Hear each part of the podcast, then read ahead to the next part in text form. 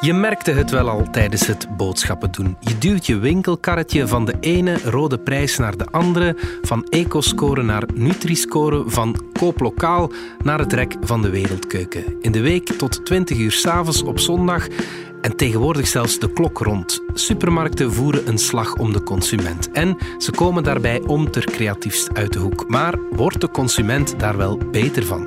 Het is maandag 29 november. Ik ben Alexander Lippenveld en dit is vandaag de dagelijkse podcast van de Standaard.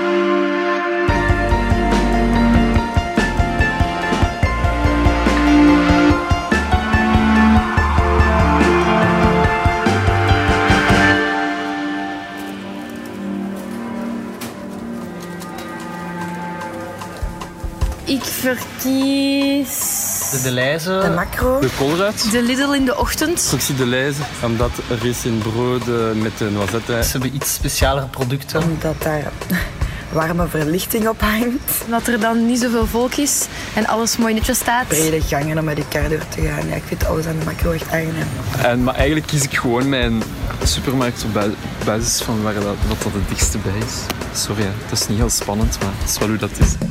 Je hoort het, mensen doen hun boodschappen overal en om allerlei verschillende redenen. Pascal den Doven van onze economie-redactie, waar ga jij het liefst winkelen? Ja, er zijn drie aspecten: location, location en location. ik, ik, ik woon tussen eh, zeven supermarkten.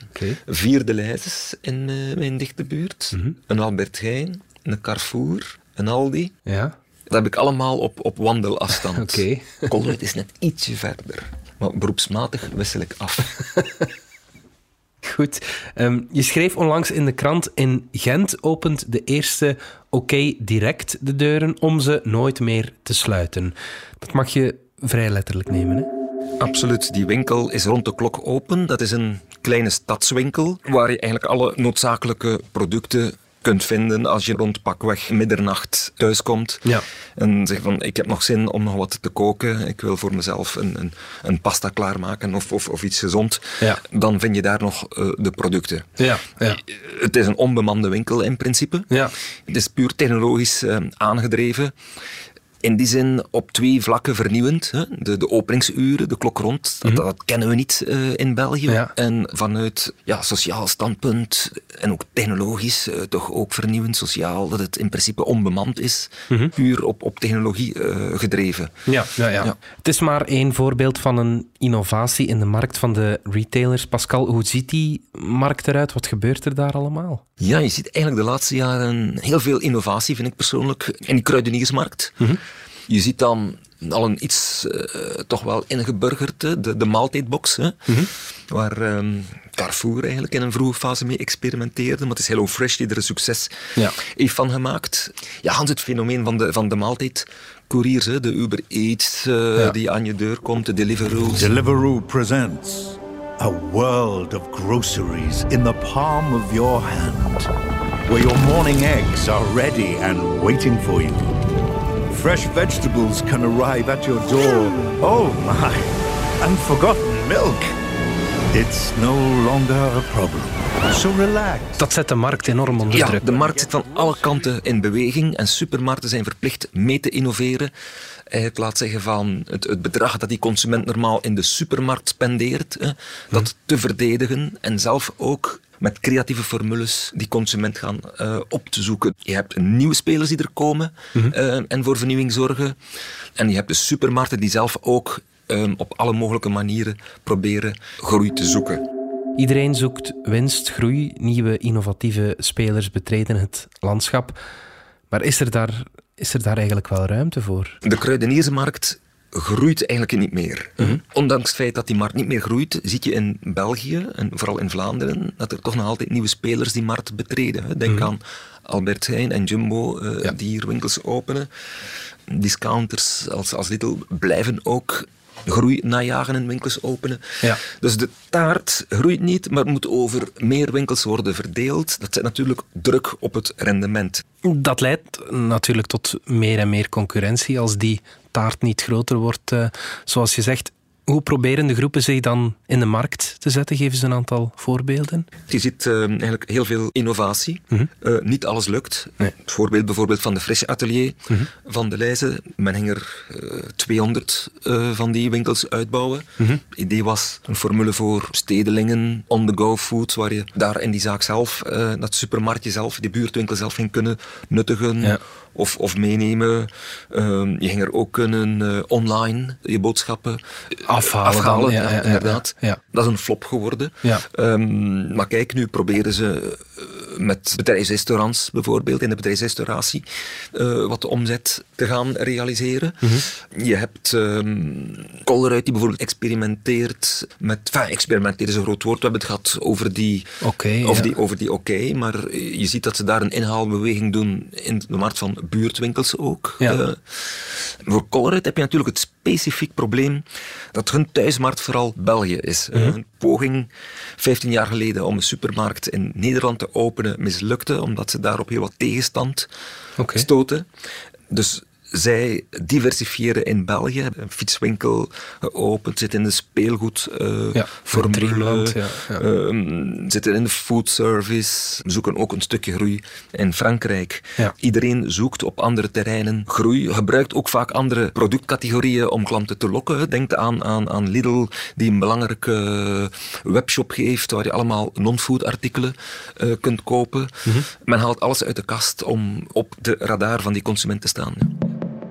Wat heeft het online verhaal hiermee te maken? Want je gaat toch nog vaak gewoon naar de supermarkt zonder dat je daarvoor een online bestelling maakt. Hè? We hebben eerst gezien dat in de non-food, Mhm. mm -hmm. in de markt van non-food uh, winkels, online een echte ravage heeft aangericht. Ja, ja. Waar je ja, megagroepen als Amazon Ja. en in de Benelux bol.com Mhm. hebben een groot stuk van de taart daar naar zich toegetrokken. Ja, ja. Bestaande winkeliers lijden daar enorm onder. Mhm. Nu lijkt de trend gestart dat diezelfde strijd zich in de kruideniersmarkt aan het manifesteren is. Dat je daar nieuwe spelers hebt die bereid zijn enorme aanloopverliezen te dragen Ja. om die markt van online kruidenierswaren naar zich toe te trekken. Gorillas is zo'n bekend voorbeeld, maar internationaal heb je verschillende van die spelers. Die worden gefund door risicokapitaal. Grote financiële fondsen zijn bereid daar veel geld in te stoppen. Partijen die de markt willen kopen met een agressieve formule die onbestaande, ondenkbaar was. Ja. Met name je bestelt uw boodschappenartikeltjes uh, online en tien minuten later staan ze Ja, aan is, uw deur. dat is het model van Gorilla's. Hè? Inderdaad. Ja, ja, ja, ja, ja, ja. Had men nu dat vier jaar geleden gezegd, ja, dan had je dat nooit geloofd dat die trend zou opgaan. En je zeggen dat is materieel ook niet mogelijk. Nee, hè? zeker Want niet. dan moet je eigenlijk logistiek al bijna op elke hoek van de straat moet er daar een mini-logistiek centrum zijn waar toch een diepvriezer staat Ja. en, en een frigo. Ja, Eh, en, een, en een tiental fietsers die heel de tijd aan en exact. afrijden. Ja. Dat kan toch nooit rendabel zijn, Nee. eh, zou je verteld hebben. Ja. Dat kan natuurlijk ook alleen maar rendabel zijn als heel veel mensen in die wijken hè, Ja. Eh, er veel gebruik van maken. Je moet een enorme densiteit halen. Mhm. En die densiteit kan je maar halen door die consument binnen te trekken. En dus met zeer agressief, met scherpe prijzen Ja. dat te doen. En dat, is het, en dat kost gigantisch veel geld natuurlijk om dat te realiseren. Mhm. Ja. En, en dat spel is dus bezig. De, de klassieke spelers vechten terug. En zorgt voor een heel interessante dynamiek in de markt. De vraag is dan, Pascal, wordt de consument hier wel beter van, van heel dit verhaal? Op korte termijn is het natuurlijk feest voor die consumenten. Ja. De kortingen worden om zijn oren geslagen. 1 plus 1, 1 plus uh, 2 gratis. Maar er zijn natuurlijk geen mirakels uh, mogelijk. Hè. Mhm. Je zit uh, in een markt die niet meer groeit. Als dan met, enorm een, met prijskortingen wordt gehoogeld, dan zou het wel eens kunnen dat dat op termijn een aantal ketens het niet gaat redden. Mhm. Zoals ze zegt, men opent nog altijd nieuwe winkels hier in die, in die markt. Buitenlandse ketens uh, zoeken hier nog altijd ook een stuk groei. Ja. Dus dat zet steeds meer druk. Het kan ultiem tot een shake-out komen, waardoor dat de zwakste spelers uit die markt weggeduwd uh, worden. Mhm. En je eigenlijk in een tweede fase minder concurrentie zult hebben, waardoor dat dan ja, de sterksten de markt zullen domineren. Een tweede aandachtspunt natuurlijk is van ja, de Belg is het ook een zekere kwaliteit gewoon en service. Ja, kan men dat blijven aanbieden aan die consument? In zo'n context van soms belachelijk lage prijzen. Ja, ja, ja. Door die concurrentieslag zien we bijvoorbeeld al bij Colruyt bepaalde lege rekken. Hè. Producten die, die ontbreken, ja, dat, daar word je natuurlijk niet beter van. Ja, dat is dan inderdaad nog een ander aspect. Dat je ziet van Colruyt heeft als formule de laagste prijs. Dat is echt een, een hele businessmodel van een supermarkt, van een uh, Colruyt laagste prijzen, is daarop gebaseerd. Dat verdedigen ze natuurlijk met hand en tand. Je hebt een aantal ketens die met stuntprijzen uitpakken. Colruyt natuurlijk in die onderhandelingen met leveranciers kan het niet hebben dat bepaalde andere ketens scherper inkoop of betere inkoopprijzen zouden krijgen dan hen. Dan houdt het op hun, hun laagste prijzen. Dus die onderhandelingen worden heel hard gevoerd. hè. En eh, voor die keten is dat een halszaak. Hè. Dus, dus noods producten uit te trekken. Even geen even geen Oreo of even... ehm, Geen kleine geen kleine Nutella-potjes, ja. Ja. hè. Eh, liever een kort, hard gevecht redeneert Colruyt. Ja. En toch goede afspraken waarmee we verder kunnen, Hmm. dan slechte deals. De Duitse ketens die zitten hier al een tijdje, Aldi en Lidl dan vooral. De Nederlanders die veroveren onze markt nu, vooral met Albert Heijn, je zei het al, maar ook met Jumbo. Die kochten eh, eerder ook al de lijzen op, Albert Heijn dan. Verstoren ze de markt niet te veel, die buitenlandse ketens? Wel, het is boeiend om te zien hoe iedereen hier groei zoekt. Hè. En dat is natuurlijk omdat de Belg eh, heeft van oudsher eh, best wat uit eh, aan voeding. hè. Ja, ik heb me wel eens laten vertellen dat door het specifiek Belgisch systeem van automatische loonindexering, dat producenten hier graag leveren, omdat ze weten, Ja. eh, als we onze prijzen verhogen via de index, eh, volgen de lonen. Ja. Ehm, Dus dan heeft dat weinig impact op de, op de consumptie. Ja. Voilà, we worden er allebei beter van, bij wijze van spreken. Ehm, maar ja, al die partijen, zoals u hebt ze opgesomd, die hier ook groei zoeken. Op het moment dat de prioriteiten van de consument verschuiven, dat er geen groei meer is, ja, dat zet gewoon extra druk. En, en dus dat gevecht wordt pittiger. Lidl bijvoorbeeld eh, heeft zich omgevormd van een discounter met beperkt gamma tot een, een supermarkt, eh, een, een breed gamma. En knabbelt nu zelf ook van, niet alleen van waar ze in het begin van de lijzen bijvoorbeeld afknabbelden, eh, knabbelen ze nu ook zelfs van, van Colruyt af. hè. Je ziet ook dat Aldi is ook met een volledige remake eh, bezig. Jumbo heeft gezien hoe dat Albert Heijn hier supermarkten vlot kon openen. Wacht nu ook zijn kans. Toen Albert Heijn hier, x aantal jaar geleden, een tiental jaar geleden denk ik, ja, de markt binnenkwam, dan lag de rode loper toch uit. Men zag Albert Heijn graag komen, omdat hij de perceptie creëerde eh, van hier Hollandse prijzen te gaan toepassen en dus druk te gaan zetten op dat Belgisch prijspeil. Men dacht van als er meer supermarkten bij komen van dat type, zullen de prijzen zakken. En dat is goed, dan hebben we minder inflatie. Ja. En dat is dan weer goed voor de, voor de concurrentiepositie van de Belgische economie. Maar die, die druk op de, op de prijzen heeft natuurlijk wel ja, nefaste gevolgen gehad voor ook andere sectoren. Hè? Denk maar aan de melkprijzen bijvoorbeeld. Absoluut. De, de landbouwers eh, zijn helemaal niet blij met dat prijsgevecht. Hè. Als het nu gaat over kippenvlees of over eh, varkensvlees of, of inderdaad de prijs van melk. Hè. Zij zeggen dat eigenlijk hun kosten niet meer vergoed worden, dat ze geen normaal rendement meer kunnen halen, dat ze in vele gevallen zelfs met verlies moeten verkopen. En, en specifiek, ja, in, in, in die melksector hadden we daar gezien dat, dat Albert Heijn daar één type eh, product, de, de bewaarmelk, Ja. in België goedkoper verkoopt dan in Nederland. Ja, dat konden ze doen omdat, ja, bewaarmelk is in Nederland helemaal niet, niet relevant. Mm. hè. Maar, maar hier zorgden ze daar wel mee voor een enorme druk op, op, op de Belgische melkveehouders, voor wie dat type product wel de, de, de levensader is. Ja, ja, ja. Hebben ze dingen bijgebracht aan de Belgische markt? De consument is veranderd. Hè. Ehm, je hebt in de steden veel meer singles. Je hebt minder grote gezinnen. Wat eh, ketens als, als een Albert Heijn bijvoorbeeld wel eh, voorsprong hadden, goed hebben gedaan, is dat zij toch wel formaten hadden die inspeelden op, op die stedeling en, en op die kleine gezinnen. Ja, oké. Daar hebben ze wel iets bijgebracht aan de Belgische markt. We zijn terug na de reclame. 7 uur opstaan, 7 uur 30 half uur joggen, 8 uur call met mijn ex, hm. 9 uur eerste meeting op het werk, 10 uur presentatie voorbereiden, 10 uur 30 presenteren, 12 uur de zoveelste meeting, 14 uur 221 mails beantwoorden, 18 uur de kinderen helpen met hun huiswerk wiskunde en om 20 uur 30 eindelijk verder bouwen met Lego. Even tijd voor jezelf nodig? Vind je flow met Lego en geniet van een ontspannende uitdaging. Zoek op Lego sets voor volwassenen. In de hele discussie wordt één groep vaak over het hoofd gezien, Pascal. Het personeel van de supermarkten. Welke impact hebben al die omwentelingen op de werknemers? Het is voor die mensen niet evident. Hè. Niet alleen hebben ze Hans die coronagolf over zich heen gekregen, met soms klanten die hun ja, ongenoegen, soms een stukje frustratie afreageerden op, op het winkelpersoneel. Maar je, je ziet ook dat van het winkelpersoneel steeds meer flexibiliteit wordt geëist. Hè. De, de tijd dat je wist van... eh, ik doe dit type, bijvoorbeeld enkel kassa Ja.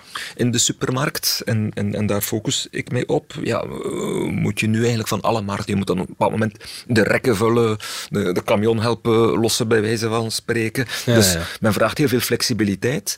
De verloning is relatief laag. Mhm. Eh, Door de concurrentiedruk die toeneemt, wordt er ook steeds meer van die werknemers gevraagd. De productiviteit moet voldoende hoog zijn. Dus die, die voelen wel die druk aan de lijve. Hè. Dat hoor je toch in heel veel sectoren, hè? dat de krapte op de arbeidsmarkt zich laat voelen. Dat, dat is dan ook zo in de supermarktsector.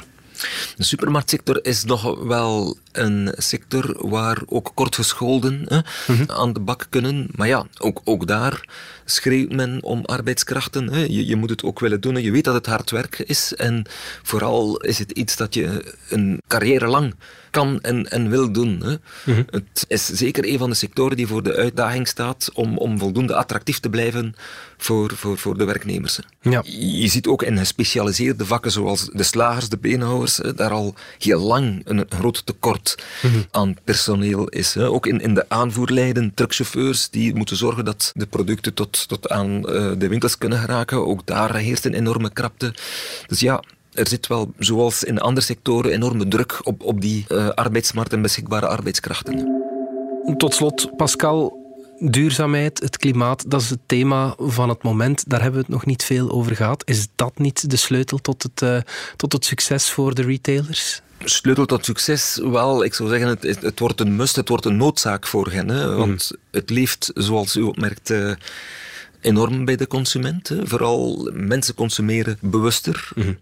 Jongeren, ja, daar zit er echt wel diep in. Hè. De noodzaak om zeg maar, de planeet te redden. Hè.